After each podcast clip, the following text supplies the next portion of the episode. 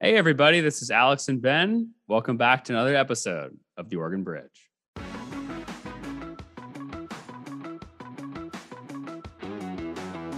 We have essentially two companies, Democrats and Republicans, and 90% of customers, voters, are dissatisfied. And yet, in the politics industry, we never see any new competitors. It is the system. Washington, D.C. isn't broken, it's doing exactly what it's designed to do. And unless we change the design, we'll just have new faces incented to do the same kinds of dysfunctional things that we see now. Hey, everybody. We're really excited to bring you Katherine Gehl today, uh, who is one of our national guests, but maybe a familiar name that you know in Oregon, not come 2022, but come 2024, which we'll get more into in the episode. But Katherine is the founder of the Institute for Political Innovation, a nonpartisan nonprofit group that she founded in 2020 to push for something which is called Final Five voting. She's also a business leader and is the former president and CEO of Gehl Foods, which is a $250 million high tech food manufacturing company that she sold in 2015.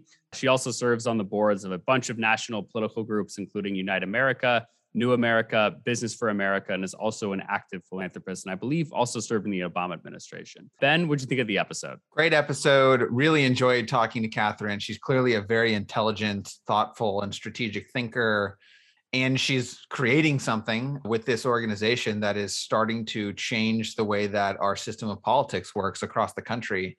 And i was interested to see her basically signal to folks listening to this podcast and others in oregon you know if you're interested in taking on this proposal of hers which we get into in the episode there's potential for 2024 a ballot measure that would fundamentally change the way that we elect politicians in the state of oregon and I thought it was fascinating. I think the one thing that sticks out for me, many of our listeners will remember the open primaries ballot measure from several years ago that was just soundly defeated in Oregon. And it's important for listeners to know that this proposal is not open primaries. In fact, Katherine in the episode discusses why she herself opposes open primaries.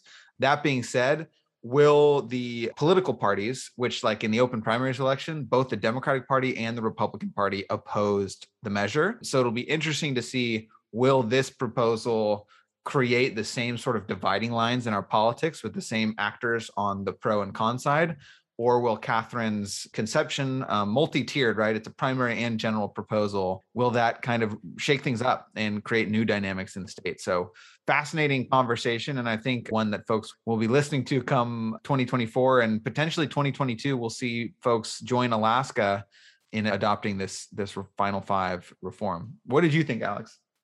Yeah, I thought it was a, a really interesting episode. And I also thought that she responded very well to both your and my critiques, which is, I would say, I don't know if we get that necessarily out of every episode. I will say, Ben, too, this podcast has given people a lot of things. It's a sense of community, a place that they can hear us yell at each other. we may even give someone a job after this because this ballot measure may come to Oregon come 2022 or 2024. Yeah, really interesting episode. I think Katherine is probably one of the best at this for those business folks who are involved in politics. And I kind of get into that criticism of the donor funded projects a little bit more in the episode. But overall, really enjoyed uh, speaking with her and definitely someone that y'all should know and y'all should be listening to and paying attention to. Absolutely. We'll also put in the show notes a link to Katherine's TED Talk, which is kind of what sprung her into the national spotlight. She co authored a piece in the Harvard Business Journal as well that kind of put her in the center of national political dialogue. So, thank you everybody again for listening. I hope that at this point you're subscribed on either Spotify or Apple Podcasts or Audible or wherever you get your podcasts. But if your podcast uh, platform does have a rating, please give us five stars and leave us a review so other folks can find the podcast and help us grow. Otherwise, thanks again for listening, and we hope you enjoyed this episode. All right, everybody. We've got Katherine Gehl here with us. Katherine, how are you doing today? I'm great. Hi, Ben. Hi, Alex. How are you guys? We are doing really well. And we wanted yeah, to thanks start, for being here. We wanted to start with anyone who reads your bio. It's kind of a, it's a fascinating trajectory you've had in your career. So you and the, the part that I want to ask about is how does someone running a multi-million dollar high-tech food processing company decide to give all of that up and start your own basically like a political think tank nonprofit that's trying to solve small d democratic problems. How do you go from a to b and do you regret it? Oh you know I've so often been asked how I went from A to B, but I don't think someone's asked me if I regret it yet. So just jokingly, just joking. Yeah, I will say actually I don't, although I do miss business. It turns out you have a lot. You, you think you don't control things when you're running a business, but you actually control a lot more when you're running a business than when you're trying to do what I'm doing now. That's something I've learned. But I will say uh, to that question, it's actually a more direct line from running this high tech food manufacturing company with 400 employees. You know, to doing what I'm doing now than one would think. So here's a short version. So there I was, a business leader, but I cared deeply about the country. And I was engaged in politics, et cetera, in kind of traditional ways, you know, candidates and policy. And, and I was getting frustrated with the entire thing that Washington, D.C. wasn't getting anything done. And two things happened. One, I was doing my corporate strategy. So essentially, I'm saying, how can I sell more cheese? Right? That's the core of it, make my business bigger. And as I was working on that strategy, at the same time, I was running a parallel analysis of the industry of politics, just like I was working on the industry of, you know, cheese sauce and the other things I sell. And one of the key insights that I came up with is hey, how come in my business, the way that I do well is by making my customers happy, which is they have to like my cheese sauce and it has to be the right price for them, essentially. And if I don't do that well, and I'm making a lot of money, then someone else, but my, but my customers aren't happy. Someone else is going to come in this industry and take this business away from me. And it is that pressure of competition that makes me keep innovating to serve my customers, etc. So how come in politics we have essentially two companies, two players, Democrats and Republicans, and 90% of customers, voters, are dissatisfied. That's the disapproval rating of Congress. And yet, in the politics industry, we never see any new competitors. Nobody comes in and says, oh, since everybody is unhappy with what, you know, sort of both parties are delivering, even if they believe what the parties say, they may be unhappy with how it's all playing out. Uh, they never have any new choices. And I thought that is so odd hmm. and anti competitive. And the second thing that happened is I read a book by a former Republican Congressman, Mickey Edwards, called The Parties versus the People, where he said that it is the system. That's the problem. It's not the players, it's the system they're playing in. And so I put those two pieces together and I could never unsee what I had seen, which is, as Mickey originally said, Washington, D.C. isn't broken. It's doing exactly what it's designed to do. So the problem is inherent to the design and unless we change the design, we'll just have new faces ongoingly incented to do the th- same kinds of dysfunctional things that we see now. And after I saw that, I just couldn't prioritize the company that I love so much anymore because the country and this whole issue was more important. That's an amazing story. And you you touched on a few I want to define some terms um, at the very beginning here. So first, you talk a lot about the political industrial complex, or you sometimes say the business of politics. Can you define what that means to you and how that's part of this thesis? Yes. So there are a lot of ways to look at what's going on in politics. The way that I talk about is not the only right way to think about politics, but I think it's really helpful, which is let's think about politics as an industry, which is to say, a whole group of people and companies who get their jobs and make their money and grow their businesses and grow their employment by succeeding in this business, which is politics. And we have to ask ourselves what it takes to succeed in that business. And so I talk about the politics industry and the political industrial complex as being those set of people who are engaged in that for their livelihoods.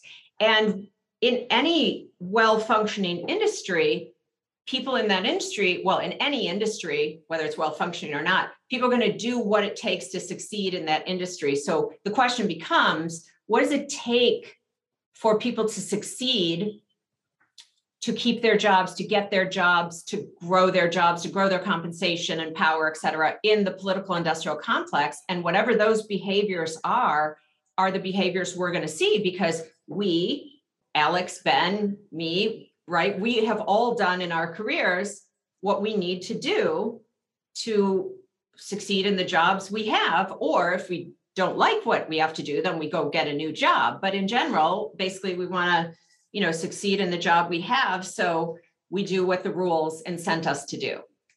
And so that dynamic, I've heard you talk about this on other podcasts.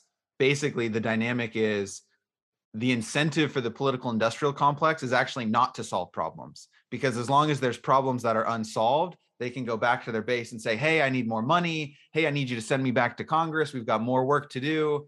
Um, whereas if you go and you solve problems efficiently, your pitch to your donor class is different or maybe they're less interested in investing. And is that when uh, the other defining of terms i wanted to ask about was the rigged system which sometimes bernie sanders and the left of the Demo- democratic party uses this term rigged system but i think you mean something slightly different when you're talking about the rigged system. So how do you define the system as rigged I actually don't use the word rigged so much as I say Congress fixed. isn't broken, it's fixed. Fixed, yes, that's right. And what and but and what I mean by that then is not getting at this picture of corruption like as if people are getting paid off, but getting at the idea that the system is fixed by the rules of the game of the system to give us what we're getting. So there's there's very little freedom for elected officials in our current system because their their latitude of action their ability to actually legislate to make choices to lead is very narrowly constrained by what they have to do to win party primaries on both sides. And the things that win party primaries on the left and win party primaries on the right are a very narrow set of actions, policies, preferences, talking points. And that's what we get. And particularly, people on both sides to win their primaries have to do one thing in general, which is definitely don't compromise with the other side. Right. Don't work together. Don't find a consensus. And so when a system is so strong in that way, which is in order to keep your job, don't work with the other side, that is the behavior we're going to get. So what we have right now, I say, is a system where if people in Congress do their jobs the way we want and need them to, they're actually likely to lose those jobs. So that's a totally crazy system. Because imagine if any of us worked in a company where essentially it was do your job really well and then we'll fire you. Then we would probably not do our jobs really well. We would do our jobs badly to keep our jobs. And that's what we see happening really in Congress. Great, thanks for that. And Katherine, I know I, at least I want to circle back on a number of those you just made, but before we dive into that, I want to take a step back and talk a little bit more about you and then IPI as an organization. So, having worked in DC for five years, I know that there's a lot of different groups. I would say are either donor driven or donor found.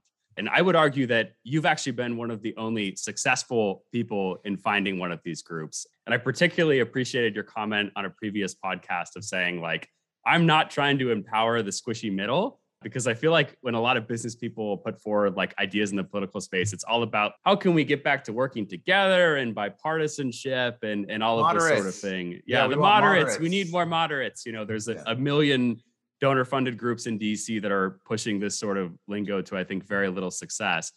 So, and obviously, I think you've actually had some success so far, and we'll talk about it a little bit later, but with the Alaska ballot measure and then in some other states as well. And I think that people are clearly becoming more interested in this idea and you're seeing a lot of momentum across the country uh, which i imagine is, is really exciting for you. But could we just dive a little bit into why do you think this has been more successful at least in my opinion than some of the other sort of donor driven or business leader groups out there? Like what is it specifically about your vision kind of as a thought leader that you think is like actually appealing to real voters and like real policymakers kind of in these states and across the country? You know, again, I, I think it is my career as a business leader that I've been able to take the things I learned there into this realm. First, to figure out the theory that I was talking about a moment ago that we have an anti competitive industry and it's a duopoly and it's doing what it's designed to do with the rules. But the second piece is to bring into this world of political reform, which I don't like to think I'm in, I talk about being in political innovation, a particular idea from business, which is strategy is about choosing what not to do. So uh, we don't try to do everything, we don't try to fix everything. And therefore, we work in one particular area, which is to say, the only things we spend our time on at the Institute for Political Innovation are the things that are at the intersection of, are at the sweet spot of being both powerful and achievable. Here's what I mean by that. I don't want to recommend to any one of your listeners or to anyone that we should change something unless it is powerful, by which I mean if we change this part of the system, it is likely that Congress will work better and deliver better results for the American people if we change this thing. And the second thing is that whatever I'm recommending has to be achievable. It can't just be a pipe dream as if, yeah, wouldn't it be great if that were different because then everybody would get along. I mean, yeah. I don't want to sell that. We have to we have to sell a real solution here. We I'm all about action. So what is at the sweet spot of being both powerful and achievable? And the answer to that, and I know we'll get to it, is what I'm really focused on, which is changing the rules of our elections to something called final five voting. And so the reason we've had success is because people over time buy what works. So you can only get so far by selling a pipe dream or and even and by selling an aspiration if it's yeah. not actually grounded in reality and that's one of the problems in politics is that we somehow think that politics is different than every other rational endeavor and that people in politics are guided by different incentives that it's somehow supposed to be better than we know it's not but we think it's supposed to be like this moral high calling and that you know we do things for the right reasons et cetera but when we just get square with the fact that people are incented the way they're incented across every human endeavor then we can really focus in on what it would take to change those incentives and we have a real solution there are a lot of reforms groups that for example are proposing to change certain things that require a constitutional amendment. Well, you know what? I want the thing I'm working on to be successful before I die. Okay. I actually like it to be successful in the next five years, but the constitutional amendments are not doable in our current system. I'm not saying nobody should work on them. Some people need to have a very long lens, and there are very valuable efforts that could be successful in the long term. But the solution for us is not something that has no chance in the next decade. So the reason we're having success is because what we're offering is final five voting, which is both powerful and achievable to me, it's so key that, especially, you're like, look, we're not going to do everything. And I don't want to do everything. We have this very specific goal in mind for what we want to be able to reach. And I think that that's, it's such an excellent point because so few political policy think tanks sort of have that mindset of it's like, as you said, very open, expanded, like, here's our vision for society. And it's like, you know, yeah, I like to see that stuff achieved before I'm alive, not in 20, you know, 2022 or whatever but no, that that's that, that's really interesting. That was a, a very thoughtful answer. And so, yeah, let's transition into Final Five, as you were, you know, just alluding to. What is Final Five? How can I learn more about Final Five? Kind of who who created Final Five? Was this your brainchild? Give us the ins and outs. Let me start again to repeat this premise that the behavior that we see on the part of our senators and representatives. Many very, very talented and passionate people are serving. And what they're doing is what they're incented to do. The key incentive, there are lots of different incentives, but a major, the biggest incentive is getting elected and getting reelected. So let's think only about that incentive. And as I noted a moment ago, right now, acting in the public interest, the broad public interest, is actually makes someone less likely to get reelected because acting in the broad public interest, the interest of the general electorate, can easily on both sides make you lose your primary. Final five voting, and, and then the second piece is that there's no new competition ever in the system, right? We just have Democrats and Republicans, regardless of how dissatisfied people are. So, what we want to do is alter those two dysfunctional aspects. So, final five voting is the combination of two simple changes to how people get elected to Congress. First, let's get rid of party primaries because they push people so far to the left and so far to the right that they can't work together. So instead, in our final five voting, we will have a f- single primary, one ballot. Everybody who's running is on the same ballot, regardless of party Democrats, Republicans, Libertarians, Greens, Independents. When you go in to vote, you look at that list of people, and everybody can vote, not just people who are registered with the party. Everybody votes, and you pick your favorite. Just one just one. You pick one favorite, the polls close, and then we count the votes. And the top five finishers out of that single primary are going to advance to the general election. So we're not going to have just one Republican and one Democrat. If you do this in a super Republican district, for example, you could easily have three Republicans or four Republicans advancing and one Libertarian, or you know, three Republicans, two Democrats, and a, and a Green. That makes six. Sorry. Two, two, and one. So, yeah. Okay, you get it. It's supposed to add up to five. So people good at math need to do that. Okay. So so the point is then out of that primary, we have five advancing.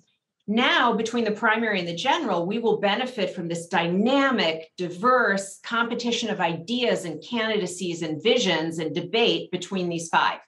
Then we need to make a second change because we have to figure out who's going to win. And you would think that would be simple, but it's not as simple as it seems because what we wouldn't want to do is now that we have the benefits of five people and that competition, we don't want someone to, in a sense, accidentally win with 21% of the vote, which could happen if the vote splits relatively equally five ways, right?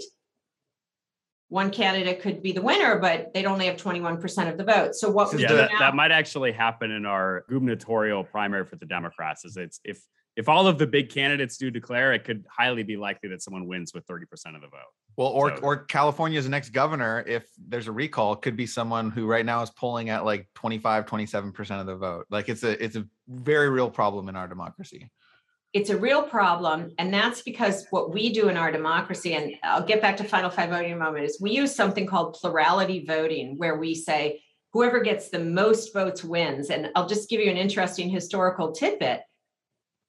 That seems really rational, whoever gets the most votes wins, and we're used to it.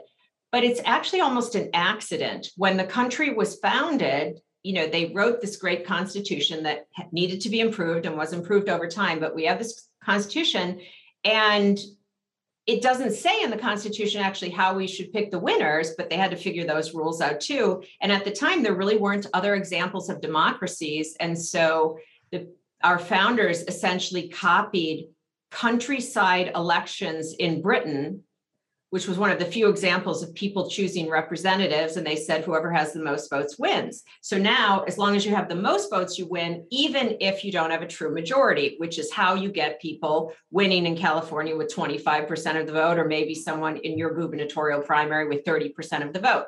We don't want to have that problem.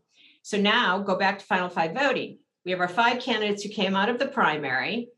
And what we do in the general is now when we come to the general, we're going to rank our choices. This is something that I call instant runoff voting. Others have heard of it as ranked choice voting. You go in the ballot, uh, you go into cast your ballot and you see all five candidates and you do what we do naturally, which is list them in order of your favorites, as in, oh, I really want Alex to be my senator. But if, okay, if I can't have Alex, then I'll take Ben. Smart. And if I can't have Ben, you know, I'll take Amy. And if I can't have Amy, God forbid, you know, I'll take this person. And then the last person is someone like over my dead body. Do I want this person to be my senator? Eh, you can rank as many or as few as you want. Then, when the polls close, we count all the first choice votes. And if one of the five candidates has a true majority, over 50%, great. Election's over, they won. But if nobody of the five has over 50%, then we begin a series of runoffs. The candidate who came in last place, who came in fifth place, is eliminated. And if you had selected that candidate who's now out of the race as your first choice, your single vote is now automatically transferred to your next choice, who's still in the race, the remaining four candidates. Then we run the totals again, look for a majority winner, and you keep eliminating the candidate in last place, and voters have their single vote transferred to their next choice. And in that way, we end up knowing which of those five has the greatest amount of support from the greatest number of voters in that district. This means so so as a result, final five voting, which is top five primaries plus instant runoff general elections, determines a winner, but it does something far more important than determining a winner. It sends those winners to Washington, D.C. with the freedom to lead on behalf of their general electorate and the incentive to lead on behalf of that general electorate, which is to say, they no longer answer only to a narrow slice of voters who turn out in party primaries. And by the way, I'm a primary voter. You guys probably are too. I'm pro primary voter. But what we can't have is where they are the only ones who get to decide who wins, which means they're the only ones who get to decide the kind of leadership that our elected officials can have when they're in Washington, D.C. So now we have made the general election always the election that determines the winner. And that means that those winners have broader latitude to figure out what deals we need to make to deal with the complex problems that we have and move the country forward instead of this stale gridlock on all these issues that we've had now for you know a decade and two I think that was an excellent summary of Final Five. And so now we want to ask some specific questions about that. And so, as you know, we're a podcast primarily about Oregon politics. So has IPI looked at Oregon? We have a long independent streak in the state. You know, Governor Tom McCall, Senator Wayne Morse. We're kind of famous for having mavericks in Oregon and for having an independent electorate. Have you thought about Oregon as a potential place for investment in a ballot measure or a legislative referral of some kind? Yeah. So what you're getting at, Ben, is this idea of how would we get to Final Five, which I don't think we totally discussed. So I'll cover that first. Sure. So Article One of the Constitution gives every state the power to make these rules for how you elect people to Congress. So each state can change it individually. So you're right. We at IPI, which is a national organization, do look at the set of states and think which of these states might be the next one that wants to make this change. Alex, Alaska already did it in November of 2020. We would love to see a campaign get started in Oregon we at IPI do two things. We sometimes go find people in a state and say, hey, would, would this be a good idea for your state? And sometimes we answer the phone when people in the state figure that out on their own and they call us and then we collaborate together. These efforts, these campaigns need to be really run, led, in state this is a decision that the citizens of the state you know will make and so so we would answer the phone joyfully if someone from oregon called us um, and i would say that i would love to see that anytime, but mostly probably in 2024. If I'll just give you a little hint on that. Um, so I think it's not likely that Oregon is going to run. I'm not seeing activity in Oregon that leads me to think they're going to run this in 2022, but I would love to see them running this in 2024. Very, very good. Uh, very interesting. My follow up here, and then I know Titus has a couple, is you mentioned Alaska. Alaska, also a famously independent state, that this proposal actually did pass. I believe it's in effect now and has been in effect for an election. Or are we not there yet? And so that's part A. And then part B lessons learned from Alaska and how they might apply to a state like Oregon who's thinking about it. What's the sales pitch based on what's happened there? Yes. So Alaska passed, Alaska citizens passed a ballot measure to implement this new system for both their federal and state elections in November of 2020.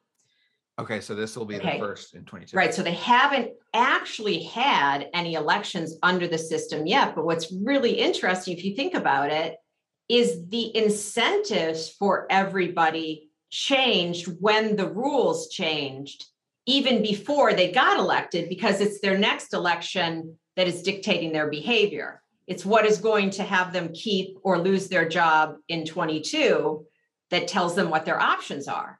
So the people elect, the people in Alaska who are elected under the old system have more freedom automatically the day after, you know, the November 2020 elections. And they are in the state legislature working collaboratively across the aisle in a way that they likely would not have without these uh, changes. So, and we'll also see a different kind of Senate race in Alaska in 2022 because of this, which is to say that Senator Murkowski, a Republican from Alaska, is up for reelection.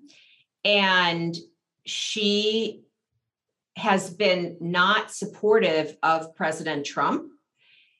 And so he has decided he wants to primary her, which, as we all know, that's what people do on both sides. Uh, they say we're going to primary someone, we're going to make them lose their primary by taking them out on the right or the left. What is different about Alaska is that that now can't happen. The to primary as a verb goes away because we're going to have, in Alaska's case, four candidates in the general election. So, what we're likely going to see in Alaska is Senator Murkowski will, quote, make it through the primary in the top four a Trump supported Republican challenger in the Senate race will make it through in the top four. A Democrat will likely make it through in the top four, and then another candidate. And so the general electorate in Alaska will determine who wins. Whereas under the old rules, it would have been the primary voters and the Republican side determining on their own in a low turnout primary who was going to win. So this will be a very interesting race to watch. And we're really pleased that what this system, in their case, final four voting, because they did four, not five, moving to the general election, has really re empowered people who go to vote in November, whereas previously their votes weren't going to matter. So that's how Alaska's going. What lessons have we learned? Um, we Well, like what and- we've seen so far. Well, and, and so there's five instead of four, which I think not necessarily a lesson learned from Alaska, but you've talked about how like there's a there's it's actually more advantageous to have five instead of four, and that's why you're proposing other states go to five, correct? That's correct. Uh, my first work, which I published out of Harvard Business School in 2017, proposed four. And that is what they naturally moved forward with in Alaska. And now, since that time, I'd done some additional work with game theory, et cetera, to determine that really five is a more optimal level of competition without being so much competition that you start to get the diminishing returns of complexity. So mm. five is really the sweet spot. Four is way better than what we have right now. I love Sure. what Alaska did. And by the way, this is an important time to say that the credit for Alaska in terms of who really made it happen there goes to people in Alaska, first among them, Scott Kendall, Mm. who is the person who actually read this work in 2017 and determined that he was going to form this ballot initiative committee. And he and then others who joined him took it all the way to the finish line. So we were fortunate to provide the intellectual piece of that and then work, you know, as a to be helpful but it's Mhm. people in Alaska who did it. And cheers to Scott Kendall. So you didn't move to Anchorage for two years to, to make this happen? didn't, although- So I was about to get on a plane to Alaska for a week to talk about this system in March of, I was going the first week of March of 2020. And this was the first thing that I canceled because of COVID. I was going to have to fly through Oh. Seattle. And remember, that's where the outbreak was really starting. yeah. And I was like, eh, you know, so I never got to go to Alaska for it, but I made a lot of Zooms. I believe it. I believe it. oh, very good. Katherine, I have one question for you, which will then lead into my second question as well. So you've told us today, and I've heard you say it in previous interviews too, that we need members of Congress or in the House or in the Senate, and these people, you know, they need to be elected to deliver on things. Would you maybe dive into that a little bit further? Like in your mind, what like what does delivering actually look like for members of Congress? Yes, it, uh, that's such an important question because it is too general of a term. Okay, if I just say to get things done in the public interest, well, whose vi- whose vision of the public interest are they getting things done in? You know, so here's here's the idea. Right now, so we're going to compare the ideal with what we have right now.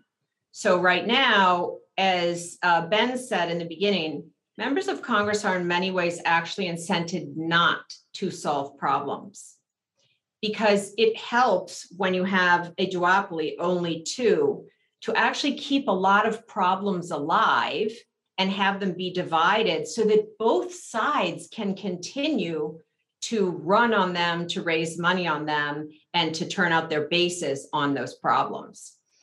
So Mhm. that's one of the incentives that exists right now. And that's a crazy way to set up a legislature, which we need to figure out a solution. Um, so what when we talk about solving problems in the broad public interest, it is this idea of in a democracy, we have decided by forming one under our constitution that we are going to live together in a way that we're going to choose collectively through this legislative process, which means inherently, if there are different views and opinions, no one is going to get exactly what they want. Mhm. That the legislature needs to figure out a way to represent all those views and opinions and find a way forward, not just by representing the views, but also by dealing with how hard the problems are to solve. Which is to say that if we had easy problems in this country, even our crummy system would solve them. Okay. Our problems are hard. That's partly why we're divided because there are lots of trade offs.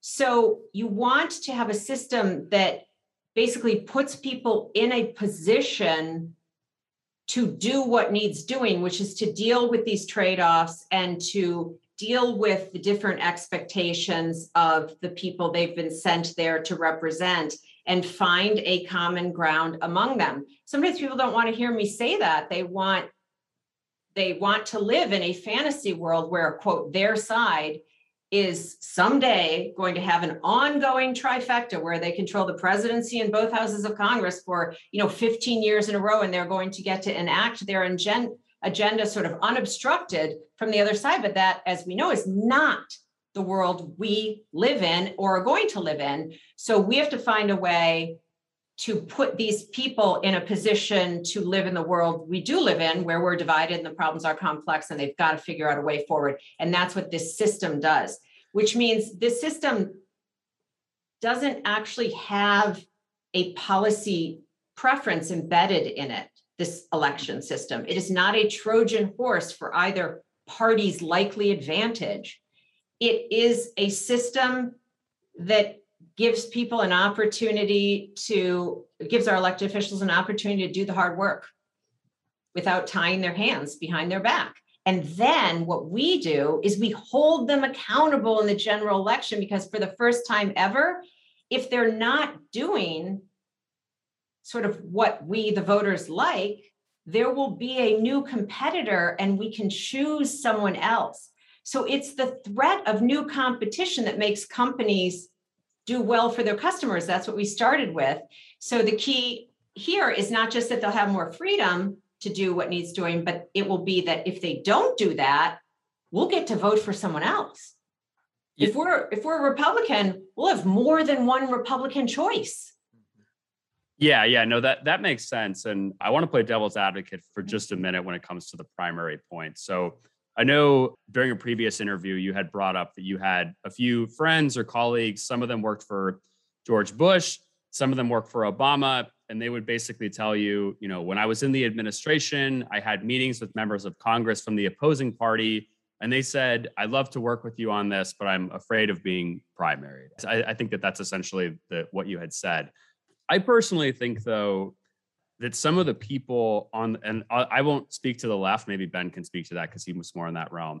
At least some of the most interesting people on the right, in my opinion, who are have very unorthodox views that I would say are different from sort of conservative Inc. are like Josh Hawley, Donald Trump, and people like Jim Banks. Uh, and these people are very partisan on some issues, but they're also very unorthodox in others, right? I mean, you have Josh Hawley has introduced a bunch of bills with Bernie Sanders. Donald Trump put regulations on prescription drug pricing and said he wouldn't cut Social Security. Jim Banks has proposed industrial policy, which kind of goes against free market orthodoxy. And then, you know, very unorthodox, but very popular with so, sort of their voters in their district.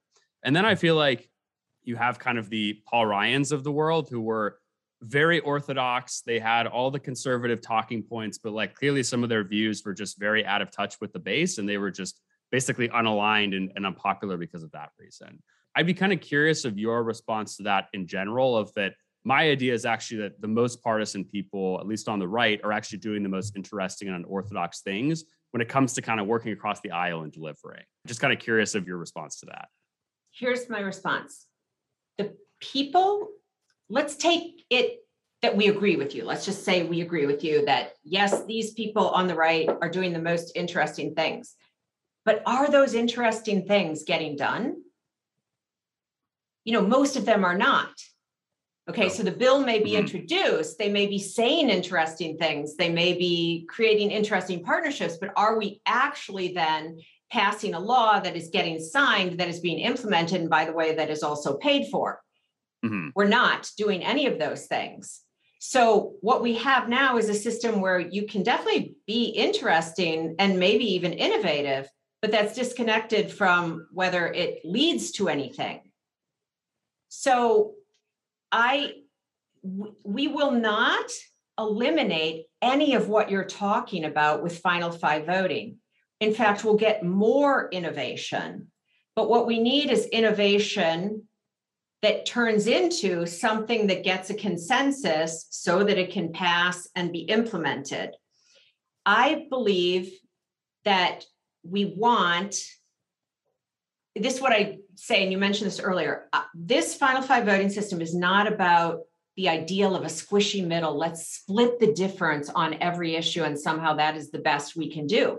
No, actually, we should take advantage of the divergence and diversity in the country because innovation in any industry often arises from, quote, the fringes.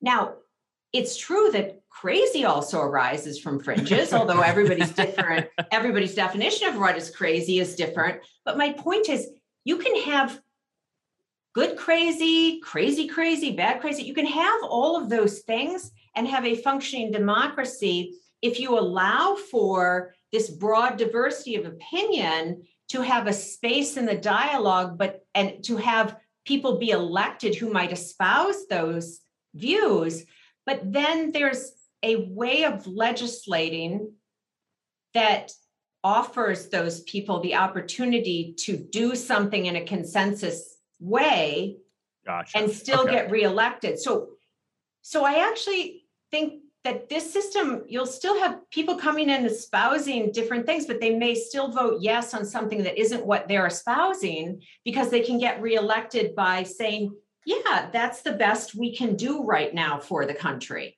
Is this, you know, bipartisan immigration deal that we actually found a mechanism to pay for? That actually makes, say that. That actually makes a lot of sense to me. In that, it, in some in some ways, like the Hawley Bernie bipartisanship might actually be bolstered, but with allies if the system Yeah. takes root across the country.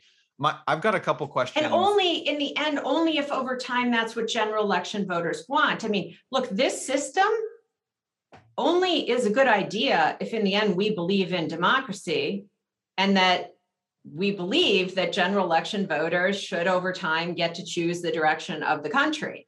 Um, but this will figure out if this system will figure out if democracy works. Right now, the challenge we have is that only 10% of the people in the country have any say whatsoever at all. My son is four, so I like to think about this as saying that uh, 10% of the country is the boss of us, Yeah. and they really shouldn't be. They should participate fully, but they just shouldn't be the boss of everybody else. That makes sense. Um, And so- I'm in that 10% again. And I'm making, I'm saying I should not, just because I vote in a primary, have more say than someone else. Yeah, for sure. It's a fair point. So Titus asked his question from the right. I've got a couple questions from the left that I think, particularly in a state like Oregon, where we're predominantly blue in terms of who we elect, that I think will be on people's mind. The first is about money in politics and corporate power. And one of the main critiques that I actually think primarily on the left from the, the Bernie Sanders movement, but also I think Donald Trump tapped into this is like there actually has been bipartisan consensus and meeting in the middle on a bunch of really bad things like endless foreign wars and bailouts of corporations and anti-labor policies blah blah blah blah blah where the you know the big money donors who are uh, as you mentioned like not an easy thing to fix money in politics but one critique of the proposal might be like well sure you're, you're sort of reshuffling the deck a little bit but at the end of the day these campaigns are still going to cost tens of millions of dollars and the big donors are going to be able to cloak their bipartisanship as appealing to broad groups of people but they're still not delivering for the american people because the incentives are all wrong in terms of finances donations. What's your response to that? I know you've talked about why starting here makes sense in terms of pragmatism but is there a, a substantive response to this fear about corporate power and money in politics I agree with Winston Churchill when he said that democracy is the worst form of government out there, except when compared with all the others. yeah that's right? And and so democracy is messy and it is hard. What we have right now is messy, hard, and bad results, crummy results, division, et cetera, to show for that. yes What we would have with final five voting, where the best way to get and keep your job is, you know, to focus on these results in the public interest, we'd have messy, hard, and some good results to show for it. There is no utopia in a democracy, and there will be policies under this that lots of people won't like, right? Mhm. But the idea in a democracy is that over time, more people get served than not, than under another system. Everything is relative when you have to figure out what form of government you want to live under and how you want to, you know, make collective decisions if you want to be a democracy instead of, you know, a monarchy or a autocracy. And so, so having said that, money in politics is always going to be an issue. But it doesn't have to be totally negative, which is to say, uh, I don't particularly have a problem with money in politics as long as money isn't more important than votes. Mm. So in the current system, the problem we really have is that votes have so little power. We have an exchange rate problem. It's not that money has so much, it's that votes have so little. Because think of it this way what we just said is 83% of elections are decided in a party primary.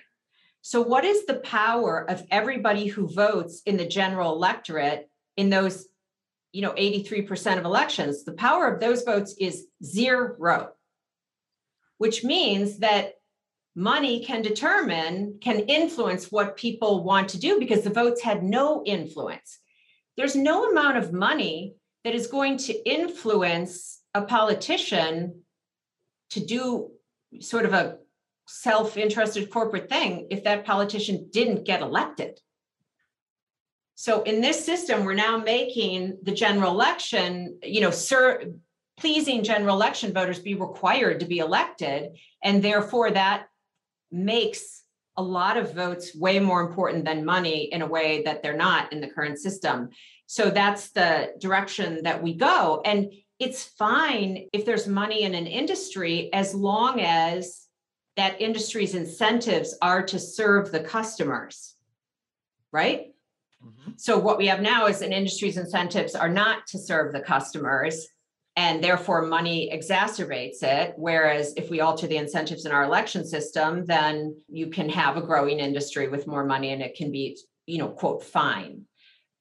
The other thing I would say is we don't have a lever to pull on money in politics. And it's a huge mass of unintended consequences if you try to figure out how someone thinks it would be better. So when we go back in the beginning, why are we having success at IPI? Because what we're selling this system of final five voting works in reality. It's both powerful and it's achievable and money in politics is neither of those things.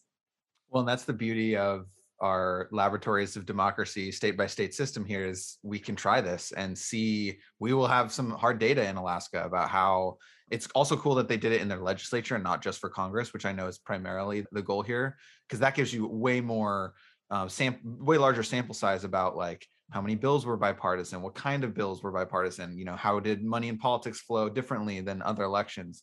So um, yeah hopefully hopefully it'll provide some insight for other states um, as we you know i was that's a totally good point. I was just told i don't know the details but i was just told that alaska was able to avert a government shutdown through a bipartisan agreement that it is believed to be possible because people see they can do that given these elections incentives very cool. Well, Katherine, we want to be respectful of your time and thank you so much for joining us on the show today. I have two, which should be easy questions.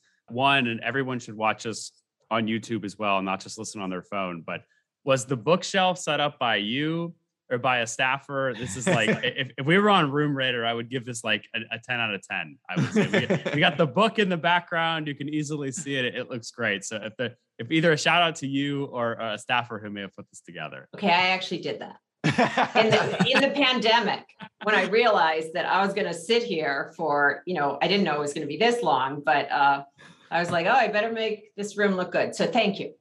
Uh, uh, business leader and creativity. So that's uh, it, it's very good. Although I didn't paint that painting. Sometimes people ask me that, and I think if I could do that.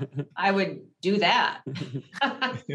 you could you could have lied too. We would have. Yeah, we would have believed okay. Uh, no, but thanks so much again for for coming on. Uh, and before we let you go, uh, where can people follow your work? Uh, where can they get your book? Where can they find you? Where can they learn more about IPI? I would love to hear all of that. Thank you. So the most important uh, thing I think if people have time and are interested is to watch the TED Talk and share it. And you can just Google my name, Katherine Gehl, G E H L, TED Talk, or just G E H L TED Talk, and you will find it. Um, and please share that with people, share it on social media. Uh, if you want to get in touch with us, you can go directly to my website, which is political innovation.org. And follow me on Twitter, Katherine Gehl. That's good too. Uh, but TED Talk first, get in touch with me second, and follow me on Twitter three, third. Uh, so I would love it. And it's been great to be with you guys today. And I hope that there will be uh, a movement in Oregon. If you guys want to start it, call me up for this in the future. We'd love to work with you guys. Well, when they start collecting uh, signatures for the ballot measure in, uh, you know, 2022 or 2023, we'll have you back on the podcast to to talk about what we've learned so far. But thank you again, Katherine, for being with us. It's been a really fun conversation. Thank you. It's great. Have a good day.